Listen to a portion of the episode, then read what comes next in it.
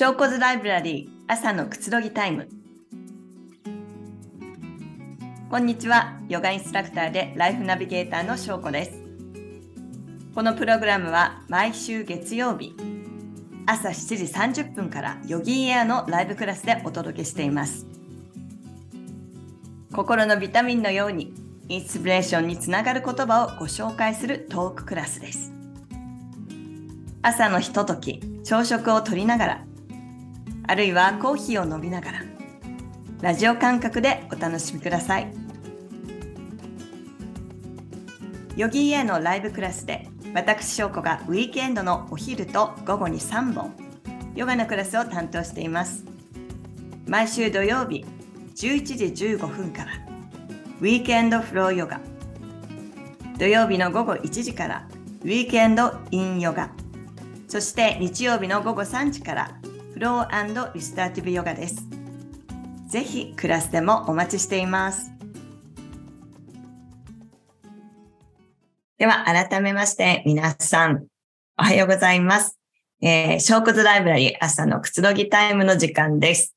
えー、この時間私が日々の中で出会った言葉、えー、そして出会った気になる言葉をテーマにしたり、皆さんからリクエストのあったことをね、ピックアップしたり、インスピレーションにつながる言葉や名言を、えー、紹介するトークライブです。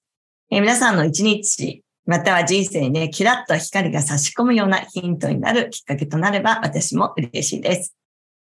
さて、え皆さん、日本はですね、あのあ、今ね、チャットいただきます。ありがとうございます。はい。えー、今週もね、はい、セルフラブをベースにやっていきます。はい、セルフラブ。今、画面見てる人は画面セルフラブ、ハートマークを入れてますけれども、これはどういうことかっていうと、はい、自分を愛する、そのままですね。自分を愛するってことですね。はい。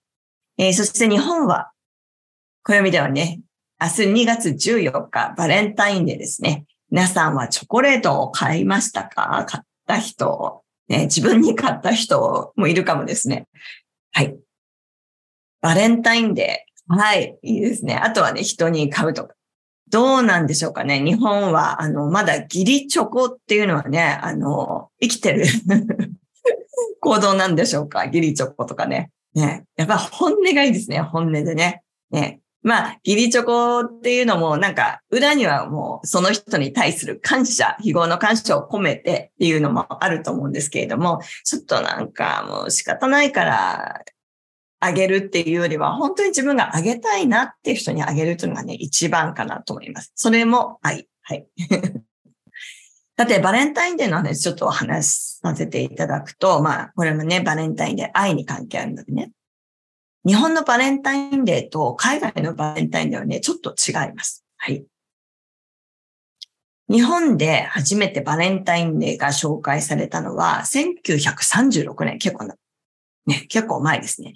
2月12日に神戸で発行された外国人向け英字新聞に掲載された広告ということなんです。ここが始まり。そして神戸のチョコレートの会社がですね、神戸です。バレンタインデーには愛する人にチョコレートを送って愛を伝えましょうというね、宣伝をしたんです。アピールをしたんです。そこからね、ここがロマンチックなマーケティングの戦略で、えー、じゃあバレンタインデーにはチョコレートをね、あの、送って愛を伝えましょうっていうのが日本で広がったということです。全国的にね、広がったのはそんなすぐではなく、1960年ぐらいのようなんですね。で、チョコレート会社がこぞって、この日は女性から男性へ愛を告白する人、えー、ね、あの、宣伝して、ハート型のチョコレートを発売し始めました。ね、このキャンペーンが女性の心を捉えて、徐々に盛り上がって、女性にあの、新しいものとか好きですよね。私もそうですね。何かこう、なんだろう。面白いものに、こう、ぶってあの、手をつけるのって結構女性だったりね、しますよね。女性がね、何かこう、流行ったものって本当にヒットすると言われているぐらい面白いですよね。ね、ここですごいですね。チョコレートが盛り上がったということで、これがバレンタインデーの日本のね、えー、風習となってます。知ってましたか？皆さん。ね。えー、そして海外ではですね、まあ海外いろんな国があります。例えば、えー、海外では男性から女性にプレゼントを送るスタイルが主流ですね。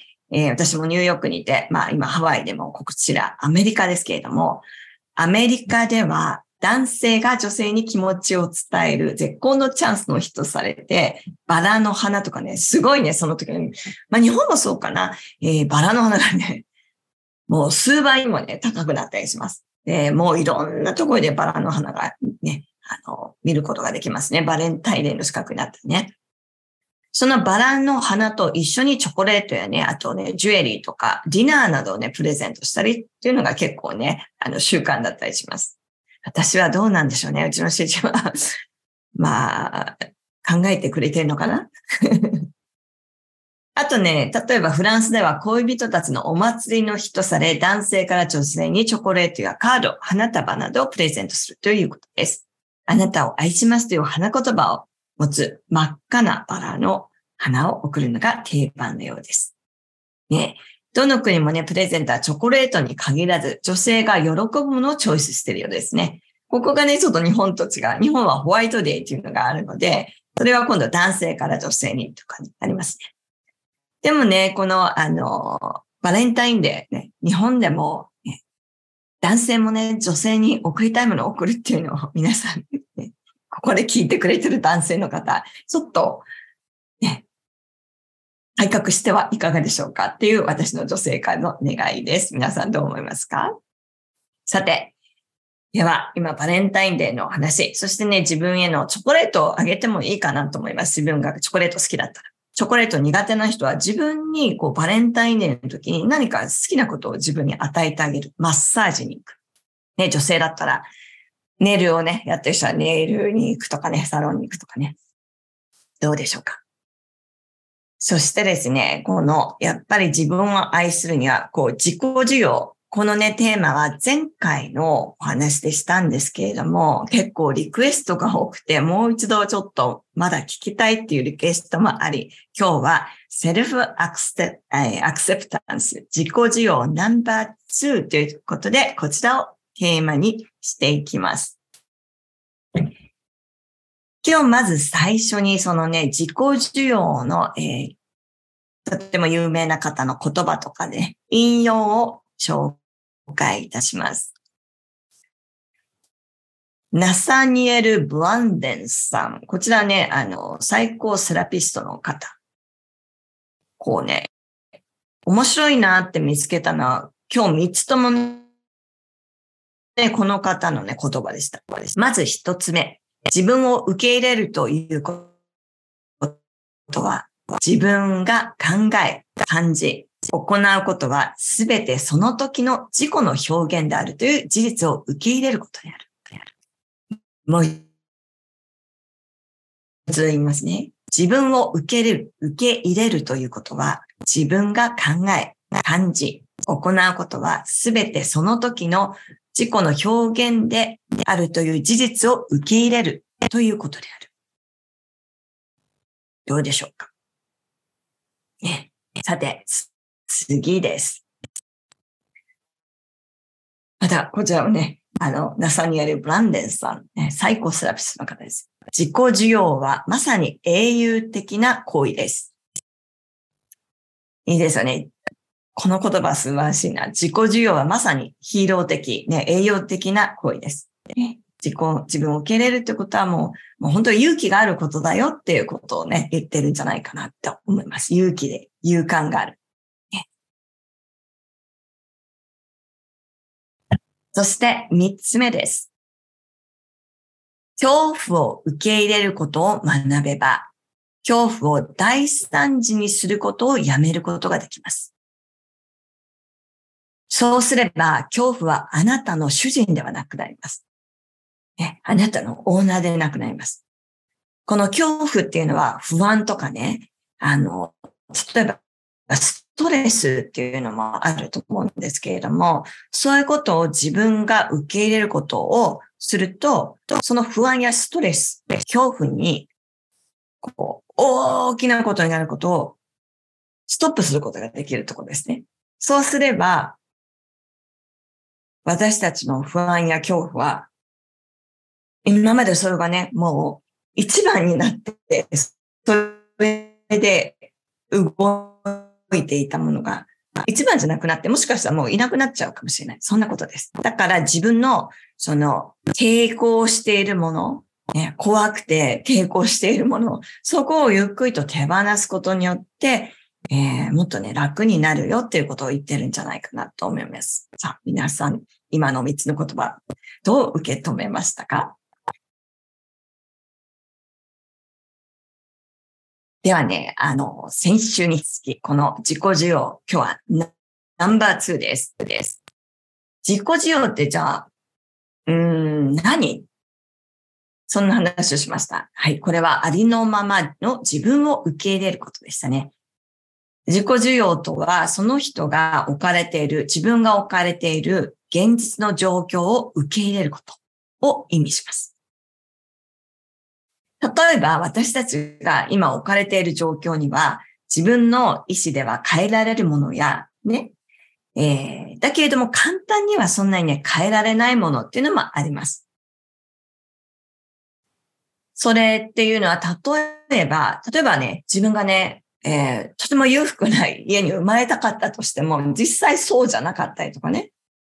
あとは自分の、えー、体の特徴とかね、顔の形とかね、頭の形とかね、目が大きい、小さい、ね、あもうちょっと鼻が高ければよかったなとかね、私はそういうことを小さい頃何度も思ったことがありますが、ね、それは、あの、なかなか変えられないですよね。例えば、ちょっと、ね、プラスティックサージ整形手術やメイクをね、ちょっとしても、顔そのものを変えることは実はそんなに容易ではないです。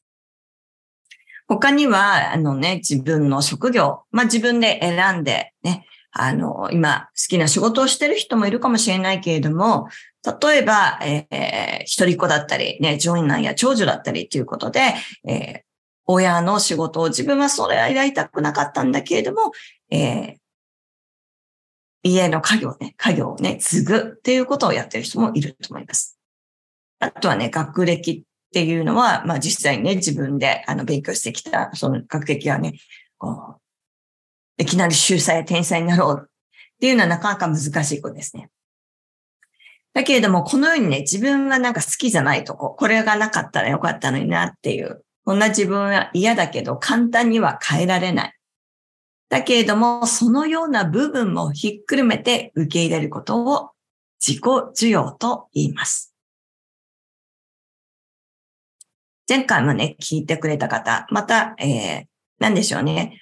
同じ言葉を聞きながら自分が咀嚼したりすること、ね、違う、あの、アプローチの、えー、取り入れ方で、あのー、またね、いろいろクリアになったり、ね、ああ、またそういうことだったのかなって新しい気づきが出る人もいるんじゃないかなと思います。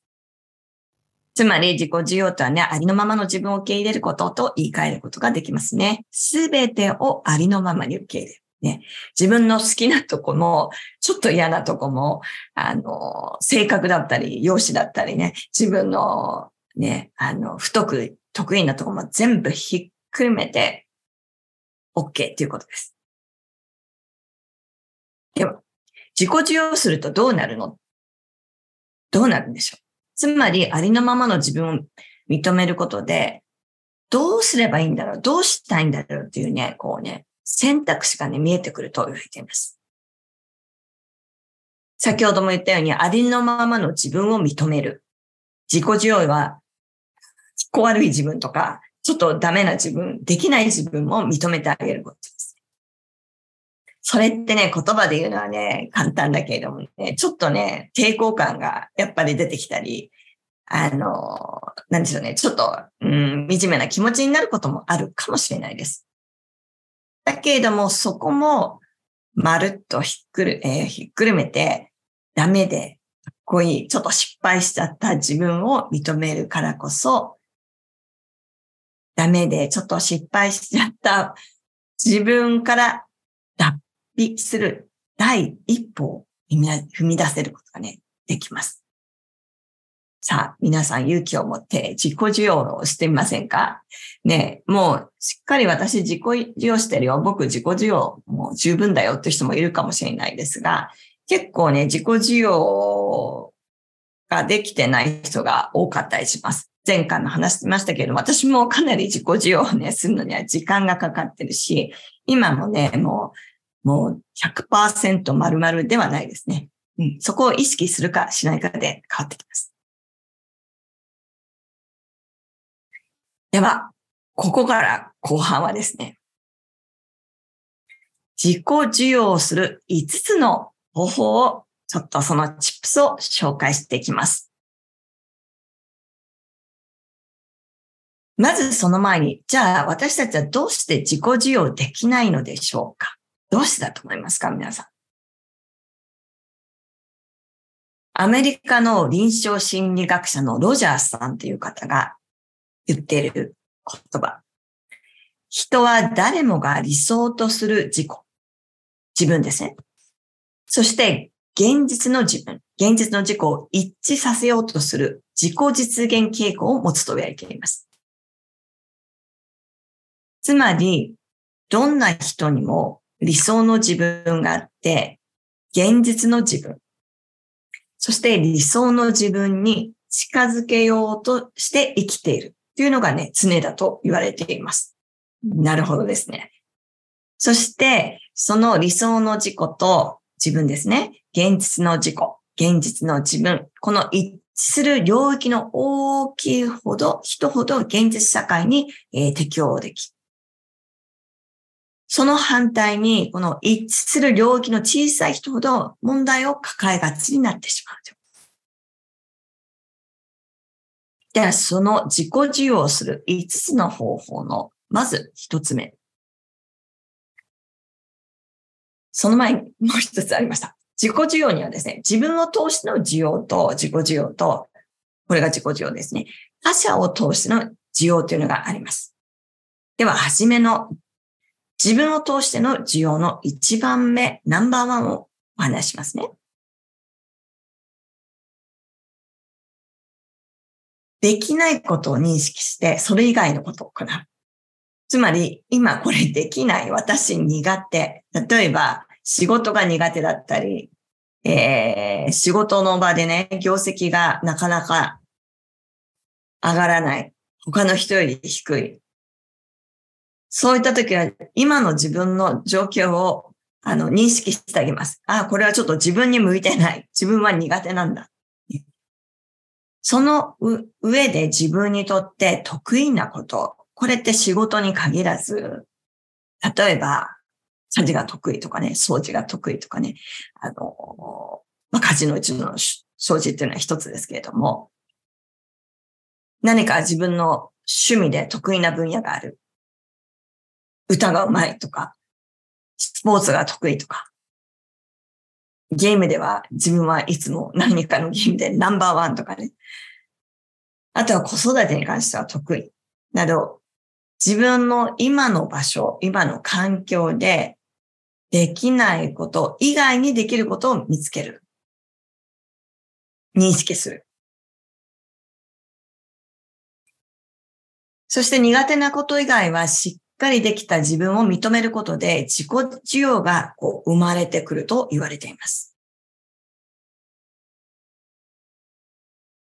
皆さんは自分の苦手なことは何ですか？まあ仕事でもあると思うし、例えば、あの、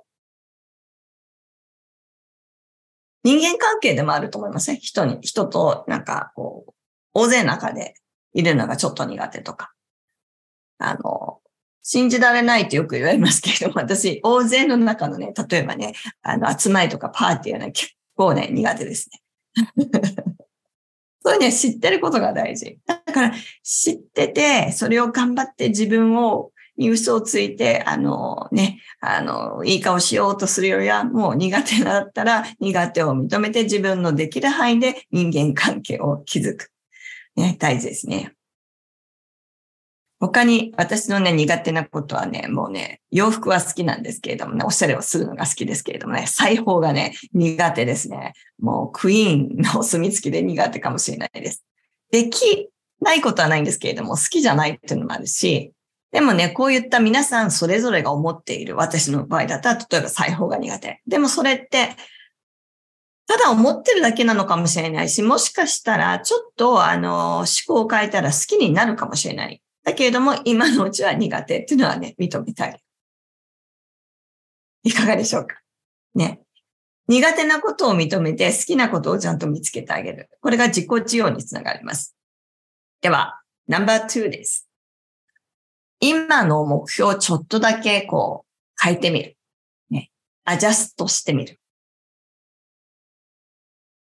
例えば今何かやりたいこと、目標や夢を達成できなかったとき、またなかなかいつまで経っても達成できない。そういう時はその目標の修正、または夢のね、修正をちょっとだけしてみます。ちょっとやり方が違うのかもしれない。ね。人生は一方通行ではなく、ちょっとね、視界を広げてみたり、一歩下がってみたり、もしかしたらもっと3歩か10歩下がってみると、もっといろんな道、方法、方向があることに気づきます。これは自分のやりたいことを、大きなことじゃなくてもいいんでしょそのやりたいことを夢や目標を諦めるというとネガティブなね、感じに自分で思っちゃうかもしれないんだけれども、その方向転換をちょっとする。そうすると、なんかもっとクリアになることができたりします。ちょっとずらした目標の達成で自分が納得できるなら、もしかしたらそれが近づくかもしれない。その目標、夢に近づくかもしれない。それが、またベイビーステップ。自己需要の前進です。では、ナンバー3。自己需要のチップスナンバー3。はい。じゃあ、今、例えばね、話した目標や夢。諦めないで、それをね、もう、何が何でも、とことんね、やってみる。頑張ってみる。とことん突き進んでみるっていうのも、ちょっと逆のね、やり方ですけれどもね。例えば何々何々をしたい。でも、どっかで、ああ、これは無理だろうな。やっぱりちょっと失敗したくないな。前にこういうことがあったから、きっと私は無理だろう、僕は無理だろうとかね、そういうようなね、あの、やりたいことがあるときって、ワクワクと不安がね、一緒にあったりします。はい。でもそれが本当に自分がやりたいんだったら、失敗とかは実は本当はないので、無理だろうなと思っても、とことんそのやりたいことに向かってやってみる。それがね、自分を信じる自分の、えー、自信にね、つながってきたりします。怖いですけどね。怖い。私の、まあ、いろいろ今までの人生の中でね、やってきた、えー、最近のことに関しては、このね、ハワイ島に24年間住んでたニューヨーク、ニュージャージーをこう、ボーンとこうね、別に捨てたわけじゃないんですけれども、思い切ってやっぱり後悔したくないなっていうことで、あの、一歩というすごいステップをしましたね。それは怖かったですけれども、何度もこう引き下がったりしましたが、やってみましたね。それがなんか自分を大切にする自己需要かなっていうのは自分の中でね、今話しながら、あの、再確認、そんな感じですね。うん。あのね、こういった自分がまず怖いけれどもやってみた、やりたいことをやってみたっていうことを突き進んでいくと、それがね、本当自己需要にね、つながったりします。それはね、やっぱりね、体験することが大事。体験しないで頭の中で考えていても、やっぱりどっちかっていうと頭で考えてると、こう、下がっちゃうんです。下がって、一歩下がって、二歩下がって、ああ、やっぱりやめちゃおうと。ちょっと怖いけど、やってみる。はい。さて、残り二つは他者を通じての需要です。えー、ナンバー4。これはね、自分を受け入れてくれる環境に身を置く。ね。例えば優秀な人たちばっかりが集まる企業に就職したために、どれだけ努力してもみんなに追いつかず、ああ、なんか自分は、私は売り上げが上がらないと思い込んでしまう場合とか、ね。あとはね、いろいろな子供を通してのね、学校の付き合いとか、会社の付き合いとか、ワクワクしないグループでの集いなどなんか話してると価値観が違うな、話が合わないな。そんな時に、こういうふうに思う人もいると思います。自分がおかしいのかなね、自分がその人たちに合わせてない自分がなんか違和感を感じつつも自分の中の何かこう、なんだろう、すっきりしない感があったり、そんな時は自分を受け入れてくれる環境に身をシフトしていきます。例えば、えー、自分がもう、くつろげる相手、誰でもいいです。家族や友人、ね、同僚かもしれないし。またはそういったね、環境を変えるっていうのも一つの手ですね。自分のそのいる場所が今自分のこう、発揮できる場所じゃないっていうことだったりします。結構シンプルなことだったりします。自分がその仕事をできないのが悪いわけじゃなくて、ただ自分に合っていないところっていうこともあることが結構ありますね。ね。なので職場をちょっと転職することを考えるとかね。うん。あとね、人間っていうのはね、嫌なこととかね、えー、ストレスなことのが圧倒的に記憶には残るそうなんですね。確かにそうですよね。ですから、ここでも先ほど出てきたように、方向転換。あなたはダメだ。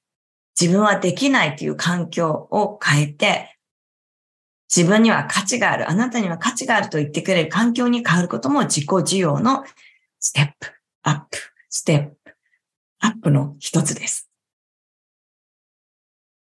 では、今のね、4番目、ナンバー4に似てるんですけれども、最後のナンバー5です。心を許せる人に打ち明ける。自分のことをざっくばらんにそのまま何でも話せる。ちょっとね、先ほど、あの、サットのこととこでいただきましたけれども、たくさんの人じゃなくていいです。誰か話せる人、ね、親友とか、本当に家族とか、普段は出かけたりしないんだけれども、この人と話したらもう気が休まるっていうね、会社の同僚の人ももしかしたらいるかもしれないです。そんなに普段話さないんだけど、この人は気が合うっていう人もどこかにいると思います。その人に自分のそのままの今の気持ちを伝えます。そして、もし可能だったら、その人たちから私ってどんな感じの印象なの？とか、自分のね、えー、良い面をね、あの、話してもらう。ちょっとね、照れくさい感じがあったり怖かったりするかもしれないけれども、自分のね、心の許せる人って必ず自分と波動が合ってる人だし、ね、優しい人だと思います。そういった自分の良い面を言ってもらうだけでなく、そうやって自分の心の日の許せる人に話すだけでも自分をね、解放する、オープンすることになるので、ここも自己需要感がね、余っていくんですね。それの、また一歩前進です。いかがですか？さて、以上、後半はね、自己需要に近づく5つのチップスを紹介しました。では最後に、先日のね、クラスでもね、とっても気に入った言葉をシェアさせていただいたんですけれども、この言葉私は何度あの読んでも、えー、口に出しても気持ちいいなっていう言葉なので、えー、この言葉を皆さんにシェアします。自己需要につながる言葉かなと思います。すべての人に好かれようとするから無理が出るんだよ。自分に好かれる自分でいられたらそれでいいよ。すべての人に好かれようとするから無理が出るんだよ。自分に好かれる自分でいられたらそれでいいよ。皆さんの、そして私もその自己需要が少しずつ進んでってもっと心も楽に、体も楽に、そして自分丸ごと OK と胸を張って、生き生きと暮らしていけることを私も願っています。えー、今日もショーコズライブラリーに遊びに来てくれてありがとうございました。この時間では皆さんが日頃から気になっていること、もう一度こういうテーマを取り上げてほしいことなどあったら、ぜひぜひどんどんリクエストください。では今日も心地の良い一日を引き続き続けていきましょう。マハロ、ナマステ、ありがとうございました。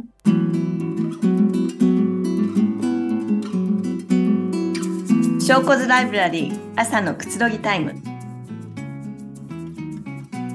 このプログラムはヨガインストラクターでライフナビゲーターの翔子が心のビタミンのようにインスピレーションにつながる言葉をご紹介するトーククラスです。毎週月曜日朝7時30分からヨギーエアのライブクラスでお届けしています。ヨギーエアのライブクラスでは70種類以上のクラスのほか季節ごとにテーマクラスも開催しています。またビデオクラスではライブクラスのアーカイブや取り下ろしのオリジナルプログラムを毎週追加していますさらにライフスタイルを磨くための多彩なワークショップや専門性を追求したトレーニングコースもご用意しています幅広い選択肢の中からご自身に合ったコンテンツをお楽しみください。